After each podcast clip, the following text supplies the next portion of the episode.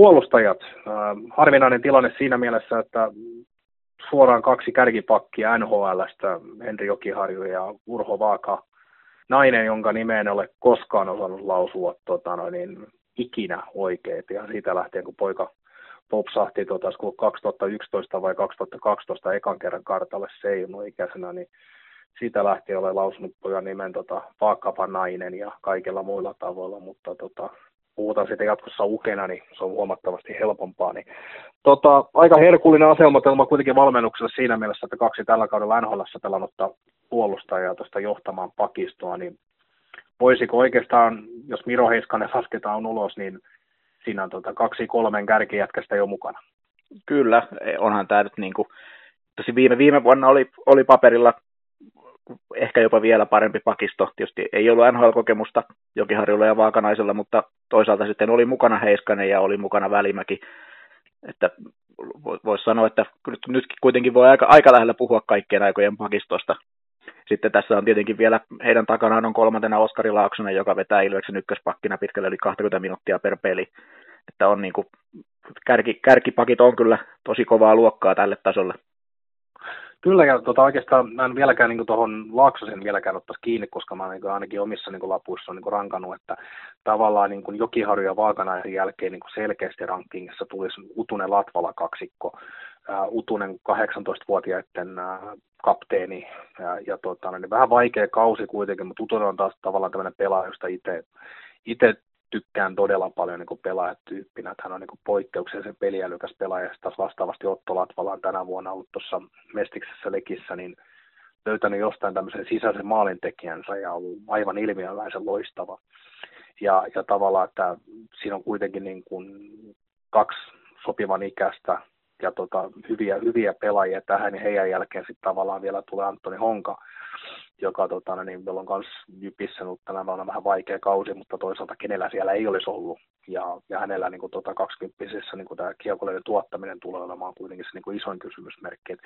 mä, mä ainakin itse niin kuin, rankkaisin nämä niin kuin, viisi, viisi pakkia niin kuin, ihan selkeästi tavallaan se niin kuin, pakkista rungoksi. Ja sen jälkeen tulee sitten taas tavallaan tämä just niin kuin, hyvä kysymysmerkki-osasto, että että et, et tavallaan mä etenisin tästä niin kuin sillä tavalla, että jos mietitään Ville Heinolaa, ja hän on erittäin hyvän kauden pelannut, tullut tavallaan kuitenkin tähän kisajoukkueeseen vähän niin kuin puskista, aloitti kauden aiemmin, oli siellä täysin ylivertainen pelaaja, ää, ottanut kuitenkin paikan niin kuin, tota, lukoliikamiehistöstä, syönyt Jyri Marttista muita niin kuin tästä näin, ja, mutta sitten kuitenkin ei pysty olemaan ajattelematta sitä, että Ville Heinola on ää, oman ikäluokkansa rankingissa sadan joukossa oleva pelaaja.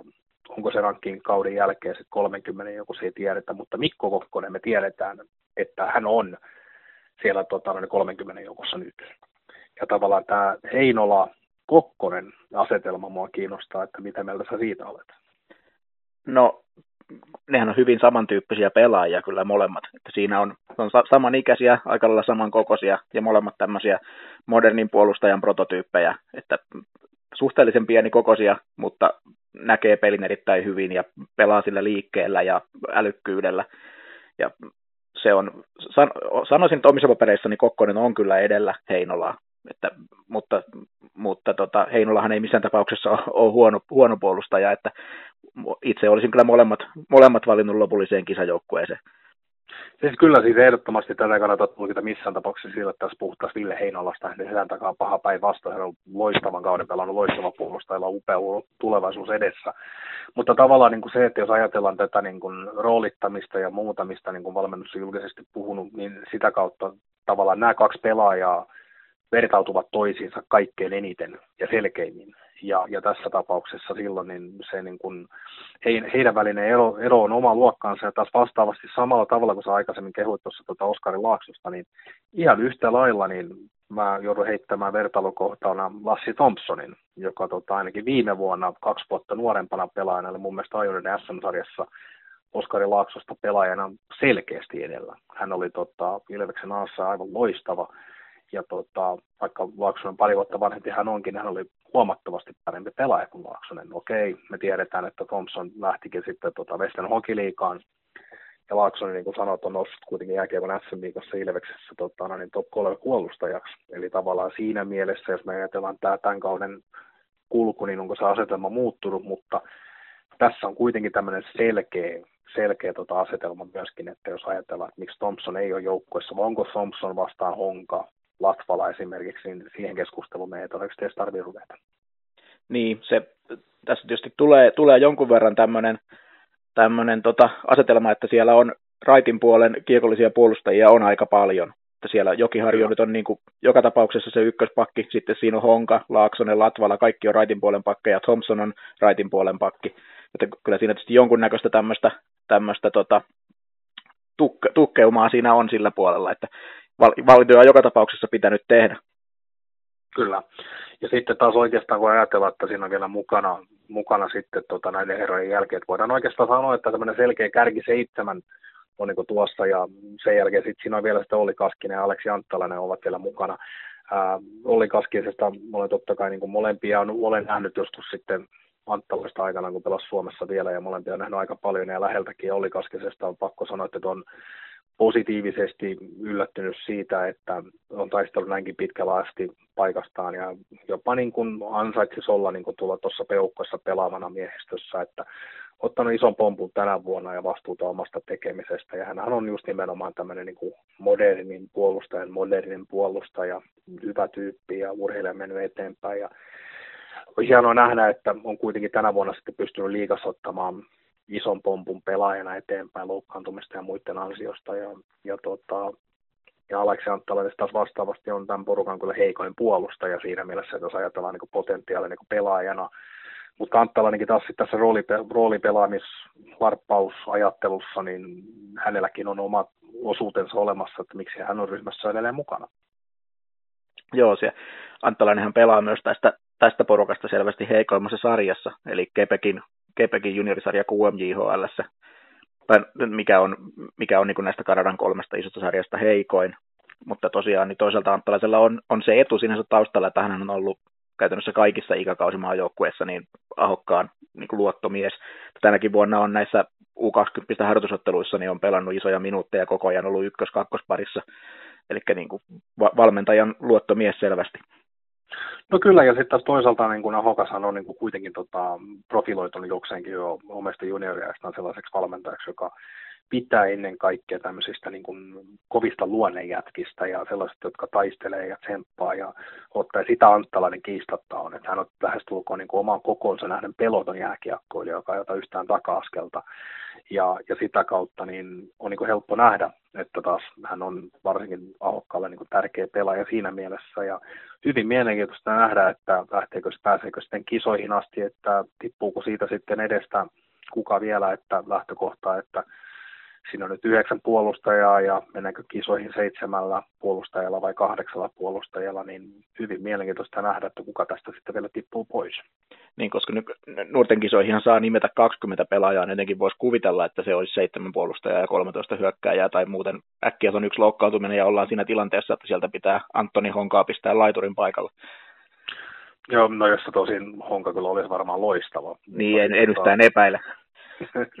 ei kuin myös, mutta se, se kun mietitään sitten taas toisaalta, että hyvin mielenkiintoista nähdä, että kuka tuosta sitten niin kuin loppujen lopuksi kotimatkalle vielä lähtee. Ja tota, henkilökohtaisesti ainakin toivon, että se ei olisi ainakaan Heiniola, Heinola, sorry, ja tota, noin, niin, että tota, näistä, ketkä tavallaan ehkä sitten liipasimella enemmän ovat. Niin, sekin on tietysti taas, taas tullaan näihin, näihin linjaus- ja että kuinka paljon – annetaan painoarvoa vaikka kiekolliselle osaamiselle verrattuna sitten esimerkiksi alivoimapelaamiselle. Että jos, Kyllä. jos niin kuin vaikka lähdetään vaikka semmoisesta Kanadan, Kanadan maajoukkueen tyylisestä, että kaikki, kaikki on niin kuin kiekollisesti hyviä ja kaikki pystyy pelaamaan ylöspäin, niin se asettaa niin kuin erilaisia vaatimuksia tietenkin pelaajille. Täysin samaa mieltä siitä. Ää, vielä sen verran, että totta kai luonnollisesti, jos ajatellaan tämmöisiä pelaajia, jotka eivät nyt sitten ole mahtaneet mukaan ja ovat, voidaan heittää niin kuin tällaisena kysymysmerkkeinä, että jos ajatellaan vaikka Aleksi Anttalaista, joka on profiloitu erittäin vahvasti Jussi ja Hokkaan pelaajaksi, niin jossain toisessa maajoukkueessa joku toinen ehkä olisi, eli niin kuin puhuttiin aikaisemmin Mikko Kokkosesta, Lasse Thompsonista, oma kysymysmerkkinsä on tapaus Emeli Räsänen, joka nyt on sitten oikeastaan menettänyt lähes koko kauden loukkaantumisen takia, mutta jotenkin minusta tuntuu siltä, että vaikka Räsänen olisi pelannut KHL läpi kauden, niin Räsänen ei välttämättä sitten taas olisi terveenäkään mahtunut tähän ahokkaan maajoukkueeseen, koska Räsänen ei oikein aikaisemminkaan ole koskaan ahokkaan maajoukkueeseen mahtunut. Niin, vähän, vähän samanlainen fiilis kyllä, kyllä on, että hän ei, eikä, eikä hän muutenkaan taida istua oikein siihen muottiin semmoisesta pelaajasta. On, on tietyllä tavalla tietysti ollut vähän semmoinen oman tien kulkija lähtenyt Kanadaan ja sitten nyt, nyt sitten Venäjälle tai Venäjälle jokereihin, mutta KHL, KHL kuitenkin että tota, ja kyllähän hän... Ja ei, ei, voi pelotella niin paljon, että Venäjä olisi niin, niin lähellä Turkua kuitenkaan, että se olisi tuossa 150 kilometrin päässä vaikka, kun jokerit pelaa KHL. No osa, Venäjän, Venäjän pääsarja kuitenkin. Kyllä, kyllä, kyllä, kyllä. Mutta joo, se, se on, olisi kyllä ollut ihan mielenkiintoinen kysymys, että jos Rähäsellä olisi ollut ehjä syksy alla, että, että miten se olisi mennyt, mutta tosiaan nyt tämä sinänsä Ahokkaan kannalta teki helpoksen valinnan jättää hänet pois, kun, kun on ollut näin rikkonainen syksy. Joo, siinä ei tarvinnut kenellekään ruveta taas selittelemään sitä, että varsinkin jos koska Räsäsellä kuitenkin tuo KHL alkujokerissa oli varsin mallikas ja, ja tuota, niin, otti, otti hyvin vastuuta ja roolia siellä ja sitten valitettavasti loukkaantui, niin on, on hyvin todennäköistä, että siitä oli saattanut syntyä jonkinlainen niin mediaspektaakkeli. Ja luonnollisesti sitten taas jos ajatellaan vielä, että jos katsotaan, katsotaan tätä pakistoa, joka tuosta jälkeen tulee, niin ää, on, on, mahdotonta, on mahdotonta mennä niinkin pitkälle sanomaan, että tämä pakisto ei Miro Heiskasta kaipaa. Totta kai se kaipaisi. Miro Heiskanen menisi mihin tahansa maailman pakistoon tällä, tänä päivänä, mutta kuitenkin, niin jos ajatellaan varsin mallikas pakisto kasassa, ottaen huomioon, että se paras pelaaja puuttuu. Kyllä, ehdottomasti ei, ei Suomi myöskään puolustajiin kaadu, niin puolustajien henkilökohtaisiin ominaisuuksiin.